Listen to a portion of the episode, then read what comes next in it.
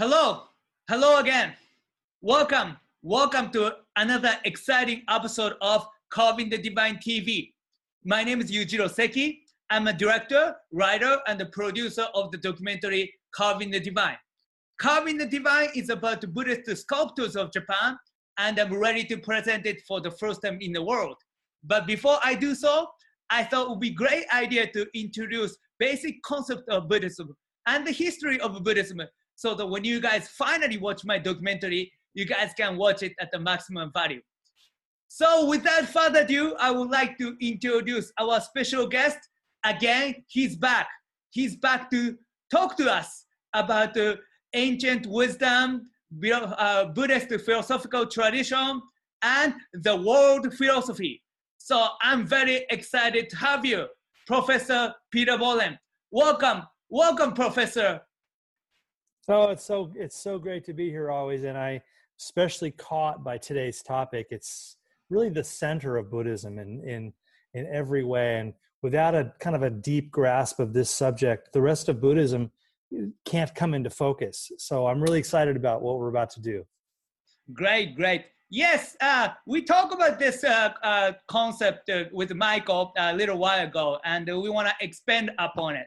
So we understood uh, nirvana or enlightenment is not really a state of uh, mind that uh, you you're gonna go to like a heaven and uh, you you become like a heroin addict and, and all this. You know, it's not like that. It's like a blowing off the uh, you know desire so that you can be free.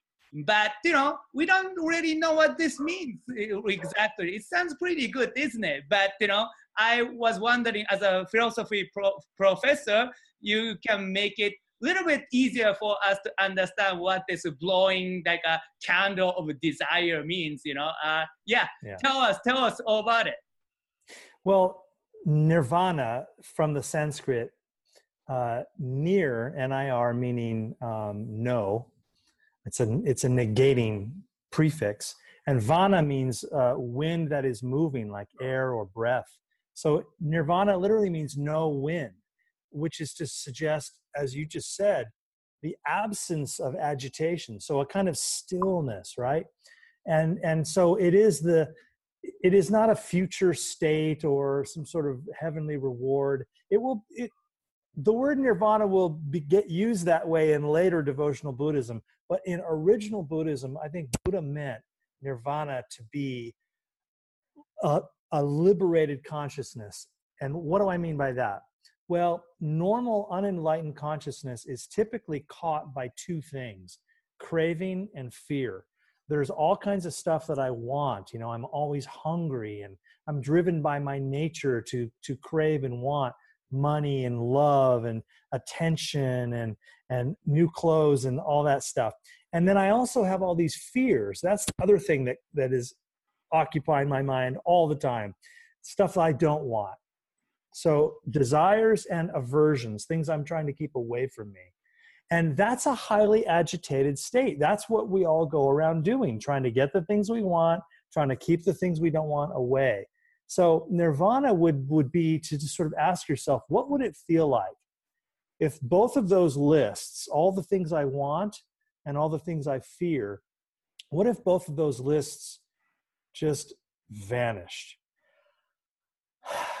and suddenly there's nothing that I want. I, I shift into gratitude. And there's nothing that I fear. I, I, I, I welcome whatever happens. And that is freedom.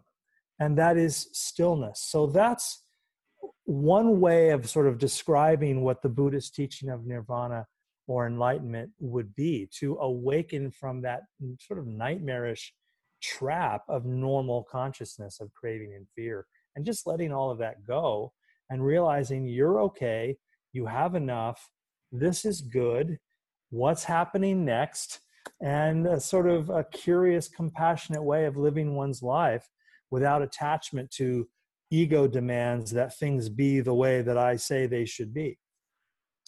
Interesting, but you know, that you people certainly can't understand the concept, but you know, how can we live that? Ah, that's another question, right? Yeah. Well, I, I think you experience it from time to time. Check in with your own experience. We all have moments in our life where we feel okay, where we don't feel afraid, where we realize we have enough. And there's a kind of a glow about that. There's a kind of a stillness. Time sort of stops. You, you, you feel like you're stepping into eternity. I think we get glimpses of it from time to time. But then the busy mind rushes back in with all of the problems and fears. That's why meditation is such a beautiful core part of most Buddhist practice. It's how the Buddha awakened. He didn't do it through devotional prayer or, or intellectual study. He did it through meditation. And mm-hmm. that that enabled him to kind of get quiet enough where these insights arose of their own accord. Wow, you always like summarize it so beautifully. So I'm speechless. I have nothing more to say, but I'm sure you have more to say. So yeah, uh, we want to follow you. Uh, please tell us how to follow you.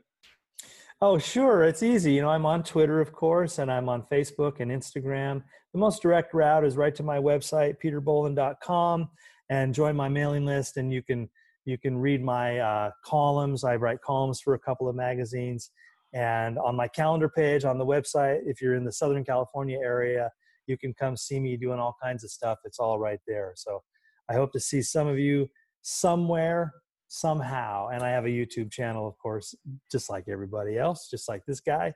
And uh, that's how we, that's one of the tools we use to get it out there.